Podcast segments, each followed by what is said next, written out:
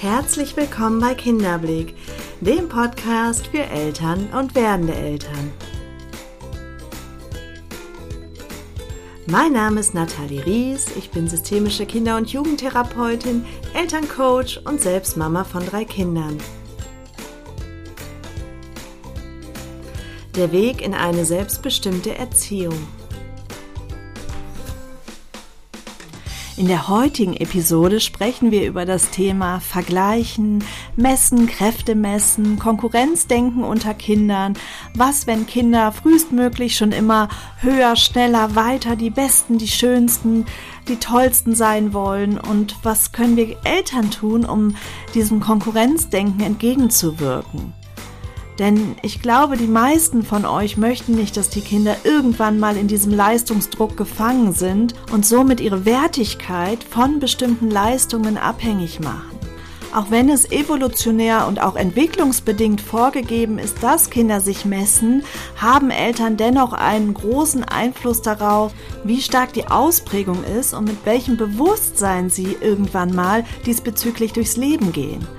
Und hier setzen wir auch wieder bei uns selber an, also bei den Eltern und schauen, wie ist denn hier eigentlich das Bewusstsein? Wie gehe ich selber mit Konkurrenzdenken um? Wo vergleiche ich mich vielleicht? Ja, all das schauen wir uns heute mal genauer an. Und zum Ende dieser Episode gebe ich noch ein, wie ich finde, ganz, ganz tolles Gewinnspiel bekannt. Und wenn du auch daran Interesse hast, dann ja, hör dir die Folge bis zum Ende an. Und jetzt wünsche ich dir viel Spaß. Hallo und von Herzen willkommen hier zu diesem Podcast. Und heute ist ein Grund zu feiern, denn wir haben heute die 50. Episode dieses Podcastes und ich freue mich so sehr und ich bin euch und dir so unendlich dankbar, denn ich habe niemals erwartet, als ich damit gestartet habe, dass ich so viele Menschen erreichen werde, dass ich so viel Feedback erhalten werde, ja, dass jede Woche, jeden Monat sich Tausende diese, diesen Podcast anhören und das macht mich so glücklich und dankbar und ja, deshalb schön, dass du da bist, schön, dass du auch heute mir diese Zeit schenkst und ich hoffe sehr, dass ich dir ein paar wertvolle Impulse mitgeben kann zu einem weiteren Thema. Aber bevor ich starte, hätte ich eine ganz große Bitte an dich. Und zwar würde ich dich darum bitten, wenn du öfter diesen Podcast hörst oder die heutige Episode dir gefällt, dass du ihn einmal bei iTunes oder Spotify bewertest. Denn passend zum heutigen Thema kannst du dir vielleicht vorstellen, dass umso mehr Bewertungen bei iTunes oder Spotify eingereicht werden, desto höher erscheint der Podcast in der Rangliste. Und ja, das äh, sorgt dafür, dass wiederum mehr Leute diesen Podcast zu sehen bekommen. Und für mich wiederum, dass ich mehr Menschen erreichen kann und so, ja, schließt sich dieser Kreislauf und ich wäre dir sehr, sehr dankbar, wenn du dir diese zwei Minuten Zeit nehmen würdest, um eben eine Bewertung zu schreiben. Außerdem freue ich mich natürlich, eure Bewertungen zu lesen. Wir sehen also, ein Stück weit leben wir in einer Welt, wo wir um das Thema Wettbewerb gar nicht umherkommen. Und ganz egal, in welches Zeitalter wir schauen, die Menschen haben sich immer miteinander gemessen. Sie haben immer konkurriert an irgendeiner Stelle. Und ein Stück weit ist es auch der Motor, der Antrieb, um bestimmte Dinge in Bewegung zu setzen. Wenn wir nie nach links und rechts schauen würden, uns nie vergleichen würden und dementsprechend auch keine Vorbilder entwickeln würden, dann wäre wahrscheinlich an der einen oder anderen Stelle die Antriebskraft deutlich weniger. Fakt ist also, wir leben in einer Leistungsgesellschaft. Es geht auch in unserem Leben ganz oft um höher, schneller, besser, weiter. Und unsere Kinder werden da hineingeboren.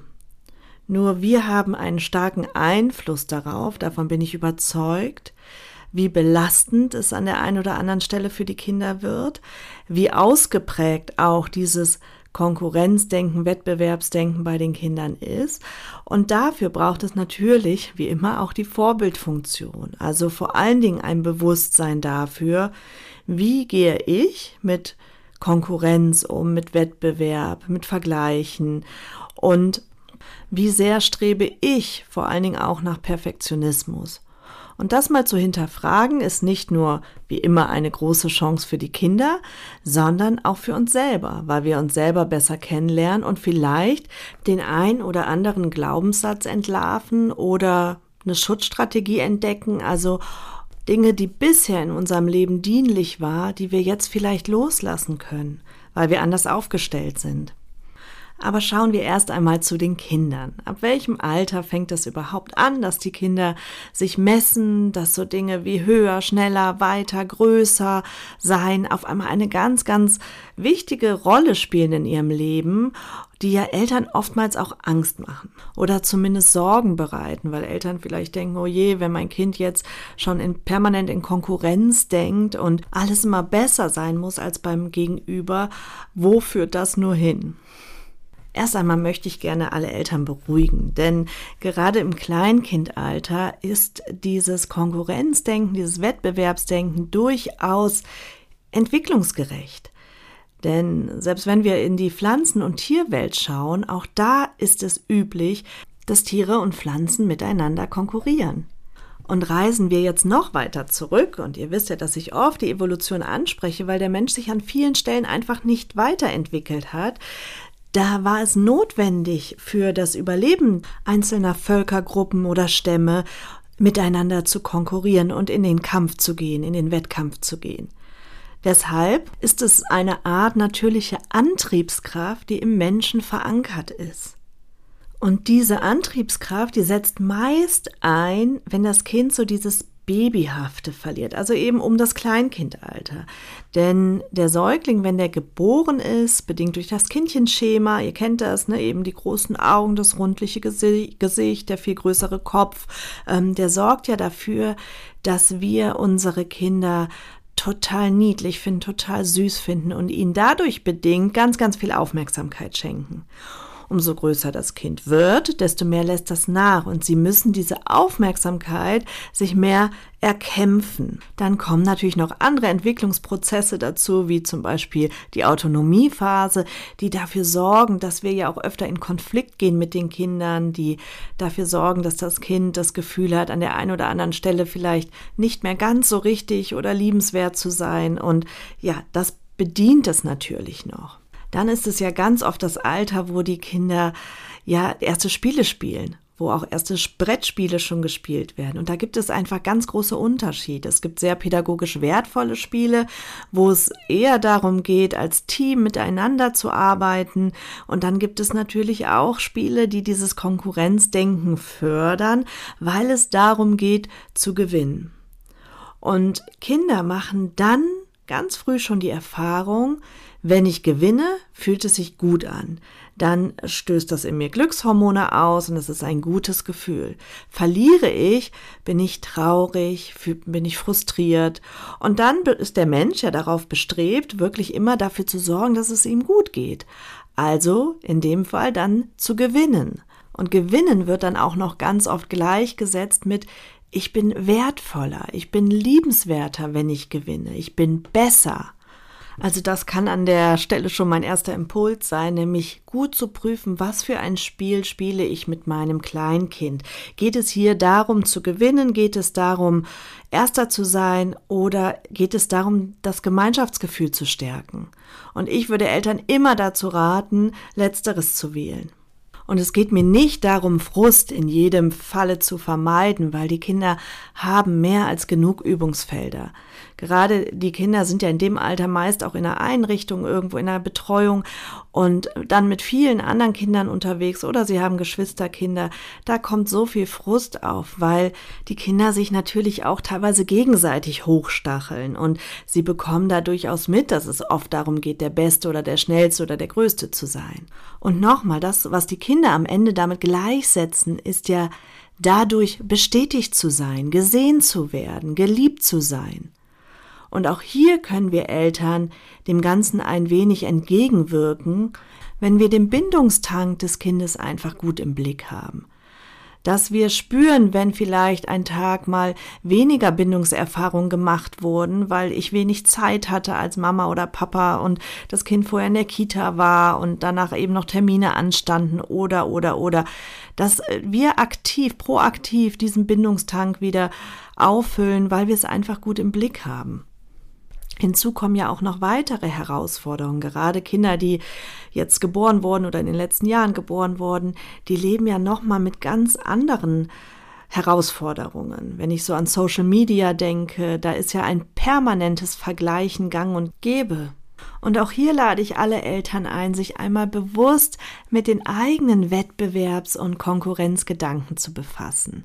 Wo vergleiche ich denn? Und manchmal sind es so Kleinigkeiten, die uns ja gar nicht bewusst sind. Dann schaue ich in der Krabbelgruppe, was die anderen Babys so können und wo die so stehen und freue mich vielleicht insgeheim, wenn mein Kind schon etwas kann, was die anderen nicht können. Oder ich vergleiche die Kinderwagen oder ich schaue doch bei Instagram mal bei der ein oder anderen Influencerin vorbei und ja, kauf die super hyper äh, Verjüngungscreme in der Hoffnung, dann so auszusehen wie die Dame, die sie mir verkaufen will. Also, ihr wisst, was ich meine. Und ich glaube, die wenigsten können sich zu 100 Prozent davon freisprechen. Also, ich bin ehrlich und kann es auch nicht in jeder Gelegenheit. Ich erwische mich immer mal zwischendurch und mir wird es schneller bewusst heutzutage. Das ja. Und dann versuche ich auch gedanklich gegenzusteuern. Aber es ist nicht so, dass ich in jeder Lebenslage und Situation nicht beeinflussbar wäre. Und wenn ich euch eingangs um Bewertungen bitte, zum einen natürlich, um in der Konkurrenz bestehen zu können und zum anderen, weil ich mich darüber freue, eure Worte zu lesen und natürlich auch insgeheim hoffe, dass ich dem einen oder anderen mit meinen Worten hier eine Stütze sein kann weil das natürlich der Sinn hinter dem Ganzen ist, aber andersherum, weil natürlich auch ich so geprägt worden bin. Und mein Ego, und ich behaupte unser aller Ego, sehnt sich durchaus nach Bestätigung. Aber wenn uns das öfter bewusst ist und wir anfangen es zu hinterfragen, dass wir uns Gedanken machen, warum ist das so? Und dann eben auch unsere Prägungen aufdecken, dann glaube ich, können wir das Ego öfter steuern. Dann ist es nicht so, dass das Ego uns permanent steuert. Das bedeutet, dass ich einen Zugang vor allen Dingen zu mir selber bekomme. Dass ich merke, wenn ich jetzt gerade mich minderwertig fühle, wenn ich das Gefühl habe, nicht schön genug zu sein und das eigentlich gleichgesetzt mit nicht liebenswert genug zu sein. Und daraus entspringt das Bedürfnis, jetzt mir im Außen irgendwelche tollen Beauty-Produkte zu kaufen in der Hoffnung, das damit zu kompensieren. Wenn ich aber an den Kern gehe und mir anschaue, warum fühle ich mich nicht liebenswert an der einen oder anderen Stelle? Was ist der Ursprung? Wann habe ich angefangen, das zu glauben über mich? Was ist damals passiert? Oder welche Glaubenssätze habe ich manifestiert? Wie wurde mit mir an der Stelle umgegangen? Was habe ich für Vorbilder erlebt? sich da auf den Weg zu machen und dadurch handlungsfähig zu sein und viel, viel bewusster zu werden. Warum reagiere ich eigentlich so? Oder wenn ich oft in Konkurrenz denke, wenn ich oftmals vergleiche, zu schauen, warum habe ich diesen Leistungsanspruch an der einen oder anderen Stelle? Oder wenn ich glaube, ich muss der Beste sein, ich muss immer gewinnen, ich muss immer abliefern, auch auf der Arbeit, ich muss mich da profilieren oder einen perfekten Haushalt haben, immer das beste Essen auf dem Tisch. Was passiert in mir, wenn ich vielleicht gerade mal nicht aufgeräumt habe und es klingelt an der Tür? Sich da mal gut zu beobachten und das mal zu hinterfragen, das ist ein ganz wichtiger Weg und bedeutsamer Schritt, um sich selber besser kennenzulernen. Denn dahinter schlummern meistens ganz viele Ängste, die wir erstmal nicht anschauen wollen und ja, wo wir uns diese Schutzstrategien angeeignet haben, nämlich möglichst perfekt und nicht angreifbar sein zu wollen, damit ich mich mit diesen Ängsten gar nicht erst auseinandersetzen brauche. Oder mit dem Gefühl, was sich dem auferlegt hat. Ganz, ganz spannend. Nur wir dürfen bei uns schauen und ich glaube, hier ist auch der richtige Ansatz, wenn wir unseren Kindern hier eine andere Denkweise ermöglichen wollen, wenn wir ihnen ein anderes Bewusstsein dafür ermöglichen wollen. Da dürfen wir bei uns ansetzen. Und das fängt mit Lob und Tadel an. Und wenn du dich mal ganz ehrlich fragst, wie oft lobst du dein Kind, wie oft tadelst du dein Kind, was passiert, wenn man lobt und tadelt? Ich weiß noch, als meine Kinder klein waren, ich bin ja durch meine Kinder im Grunde erst auf meine eigentliche Berufung aufmerksam geworden und war vorher in einem anderen Bereich und habe dann umgesattelt. Und als die so klein waren, bin ich das erste Mal mit einer Referentin in Kontakt gekommen, die sagte, ähm, dass wir die Kinder besser nicht loben und auch nicht tadeln sollten. Und das Tadeln habe ich eingesehen, aber warum soll ich meine Kinder nicht loben? Das ist doch durchaus was Schönes und das fühlt sich doch gut an und ja, heute weiß ich ganz genau, was sie meint und ich muss ihr zu 100 Prozent zustimmen, weil in dem Moment, wo mein Kind die Erfahrungen macht, Lob ist erstrebenswert und Tadel sollte ich so weitestgehend wie möglich vermeiden, wird es natürlich immer nach Lob streben und hier fängt der Leistungsdruck an. Das heißt, das Kind wird permanent dafür sorgen wollen, gut genug zu sein, um möglichst viel Lob zu erfahren. Denn es will sich gut fühlen und es setzt es gleich mit, wenn Mama mich lobt, bin ich besonders liebenswert. Wenn Mama mich tadelt, bin ich nicht gut genug, bin ich nicht richtig genug. Und hier werden ganz früh schon, ja, diese Denkstrukturen im Grunde gebildet. Und es gibt so viele Möglichkeiten, unseren Kindern Wertschätzung entgegenzubringen und auch Bestätigung entgegenzubringen. Das brauchen wir nicht über Lob. Weil das, was das Kind eigentlich ja möchte, ist unsere Aufmerksamkeit. Es möchte das Gefühl haben, angenommen zu sein. Und dafür braucht es nicht meine Bewertung. Dafür braucht es im Grunde genommen das Gefühl, ich sehe dich und ich nehme wahr. Und das kann sein, wenn mein Kind zum Beispiel ein schönes Bild mit nach Hause bringt, dass ich das Bild beschreibe, dass ich sage, was ich eben wahrnehme und dass ich die Mühe sehe, die das Kind da reingesteckt hat und das Kind wird sich angenommen fühlen, gesehen fühlen, wird damit glücklich sein, aber es sorgt nicht dafür, dass mein Kind anfängt, in Konkurrenz zu denken oder danach bestrebt ist, dieses Gefühl wieder zu erlangen, indem ich im nächsten Bild es mindestens genauso gut mache oder noch besser. Ich hoffe, es ist verständlich, was ich meine. Indem ich lobe oder tadel, verknüpfe ich bestimmte Handlungen mit einem Gefühl, was beim Kind ausgelöst wird. Wenn ich mein Kind lobe, dann wird ein gutes Gefühl ausgelöst und es wird eben für diese Handlung, die es vollzogen hat, gelobt. Tadel ich mein Kind, wird ein schlechtes Gefühl verknüpft und das Kind ähm, wird bestrebt sein, dieses Gefühl nicht mehr zu fühlen und sein Verhalten entsprechend anzupassen, wenn es dazu in der Lage ist. Manche Kinder können gar nicht, erfahren immer wieder diese Tadel und ähm, ja, speichern für sich innerlich ab, ich bin nicht richtig genug, ich bin nicht gut genug. Und oft ist das ein Kreislauf, weil wenn sie das dann anfangen, über sich zu glauben, ja, dann haben sie noch mehr das Bedürfnis, diese Spannung loszuwerden, reagieren oft nochmals mehr so, dass die Eltern es tadeln müssen und ja, dann steckt man in diesem Kreislauf fest und für die Kinder ist es ganz, ganz tragisch. Deshalb empfehle ich ganz klar allen Eltern einmal das Thema Lob und Tadel zu überdenken und nochmal kritisch zu hinterfragen, was erreiche ich damit, was möchte ich, was wünsche ich mir für mein Kind. Und wenn ich mir für mein Kind wünsche, dass es nicht diesem Leistungsdruck ausgesetzt ist, kann ich es vielleicht auf eine andere Art und Weise bestärken, ohne dass eine bestimmte Leistung notwendig ist, um durch meine Worte ein gutes Gefühl zu erlangen. Ich bin ja auf das Thema durch eine Followerin aufmerksam geworden, die mir geschrieben hatte und gesagt hat, dass ihre Tochter mit drei Jahren ähm, gerade immer größer sein will, weil sie größer gleichsetzt mit besser. Und das hat sie aufgeschnappt von einem anderen Kind und was sie da jetzt tun kann, damit das Kind eben nicht diesen Leistungsdruck erfährt. Und auch hier ist so meine Empfehlung zum einen natürlich die Entwicklung des Kindes im Blick zu haben, dass es, was ich eingangs sagte, evolutionär geprägt ein Stück weit zur Entwicklung dazugehört. Dann der nächste Schritt ist eben die Punkte, die ich gerade angesprochen habe, nochmal zu überdenken. Wo, wo, wie sieht es hier an der Stelle um mich aus? Ist es mir wichtig, auch vielleicht unbewusst wichtig, dass mein Kind bestimmte Anforderungen erfüllt? Wie ist mit mir umgegangen worden. Also auch hier nochmal bei sich selber zu spüren, welchen Anspruch und welche Anforderungen habe ich an mich selber. Und auch wenn ich Ablehnung fühle, wenn mein Kind in dieser Entwicklungsphase steckt, auch das kann ja manchmal ein Hinweis sein, dass ich mit diesem Thema noch nicht so ganz im Reinen bin. Also wenn ich spüre, oh, ich habe da echt Ängste, dass mein Kind sich in eine bestimmte Richtung entwickelt, wenn es sich jetzt so sehr messen möchte. Oder dass mein Kind so viel Druck erfährt, wenn, wenn es einmal anfängt, ja, nach Leistung zu streben, beziehungsweise nach dem Gefühl dahinter. Das sind ja durchaus berechtigte Ängste, die ich habe, aber ich lade trotzdem alle Eltern ein, das mal zu hinterfragen. Weil oftmals stecken hinter diesen Ängsten noch weitere Botschaften. Und das kann zum Beispiel die Botschaft sein, dass ich selber negative Erfahrungen gemacht habe, weil ich mich immer nicht gut genug gefühlt habe, weil ich ähm, zu sehr Druck bekommen habe, von außen bestimmte Leistung vollbringen zu müssen.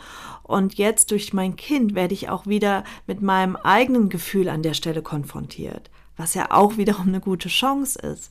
Nur da einfach reinzugehen, ein bisschen tiefer zu schauen und ja, sich dem mutig öffnen. Was könnte da noch hinterstehen?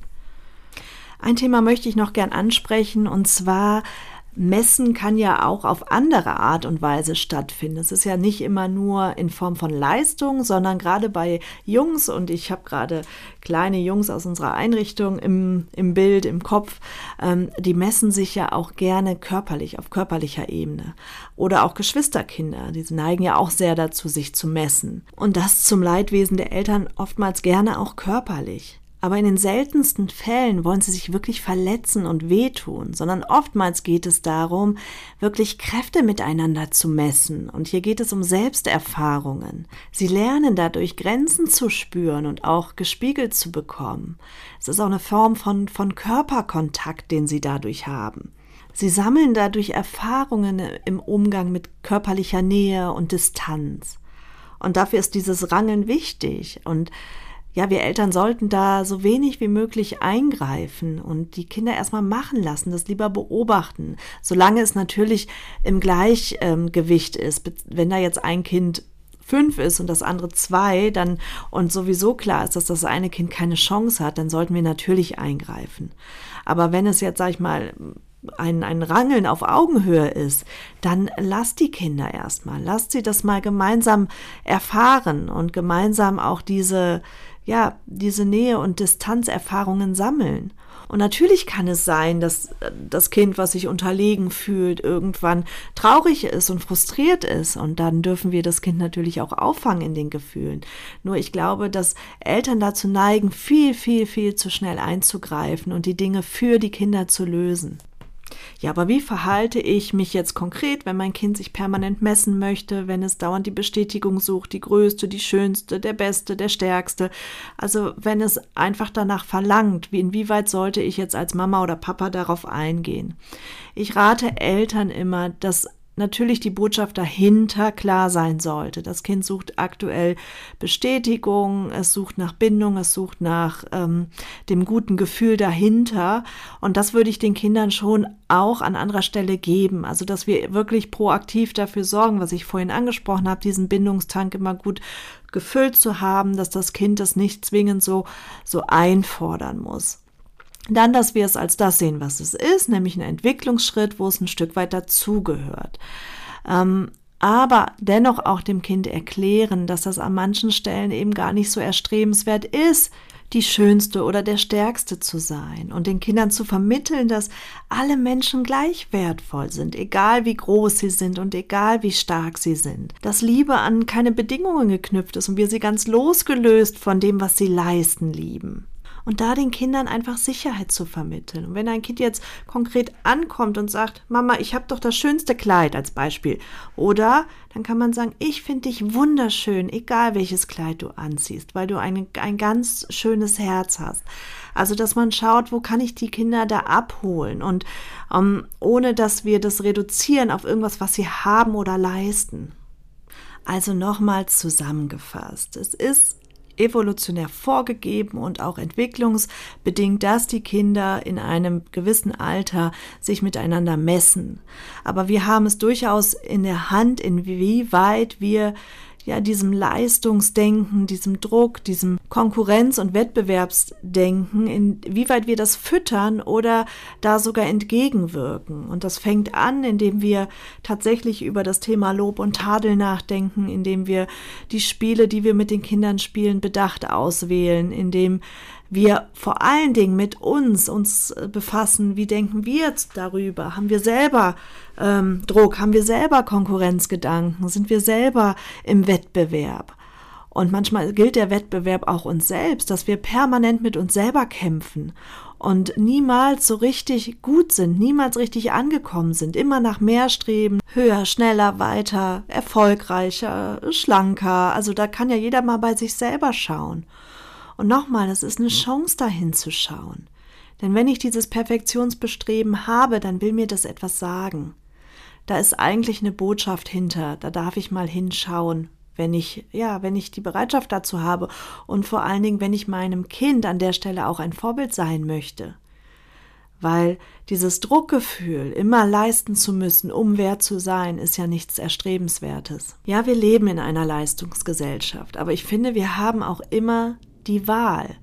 Denn wir können sagen, ja, so ist es nun mal und ich gebe mich dem so hin und ich kann eh nichts ändern. Oder jeder schaut bei sich und fängt im Kleinen an. Und wenn wir den Mut haben und die Offenheit haben, hinzuschauen und zu sagen, ich möchte etwas verändern, dann darf uns auch gleichzeitig bewusst sein, dass unsere Veränderung ja wieder die Gesellschaft vom Morgen mitgestaltet. Das formt ja mit. Und wenn wir mehr Bewusstheit schaffen, mehr Reflexion, mehr Auseinandersetzung mit Verletzungen, dann geben wir das ja auch unseren Kindern mit. Und zum einen werden wir Verletzungen vermeiden können, weil wir einfach bewusster damit umgehen. Und zum anderen leben wir etwas anderes vor. Das heißt, wir sind bereit, unsere Wunden anzuschauen. Und wir lehren es auch unseren Kindern, dass eben nicht immer nur alles Sonnenschein ist, sondern dass auch Wut dazu gehört, dass auch Trauer dazu gehört, dass auch Verletzungen besprochen werden dürfen. So, bevor ich mich jetzt verabschiede, möchte ich auf ein Gewinnspiel aufmerksam machen, denn am 8. Mai wird dieser Podcast ein Jahr alt. Da feiern wir unser Einjähriges und ich habe mir überlegt, dass ich gerne das Elterncoaching mit mir, das achtwöchige Elterncoaching, wo wir ganz, ganz intensiv miteinander arbeiten. Das heißt, es gibt Wochenpläne, Tagesaufgaben. Wir sind im täglichen Austausch über Sprachnachrichten.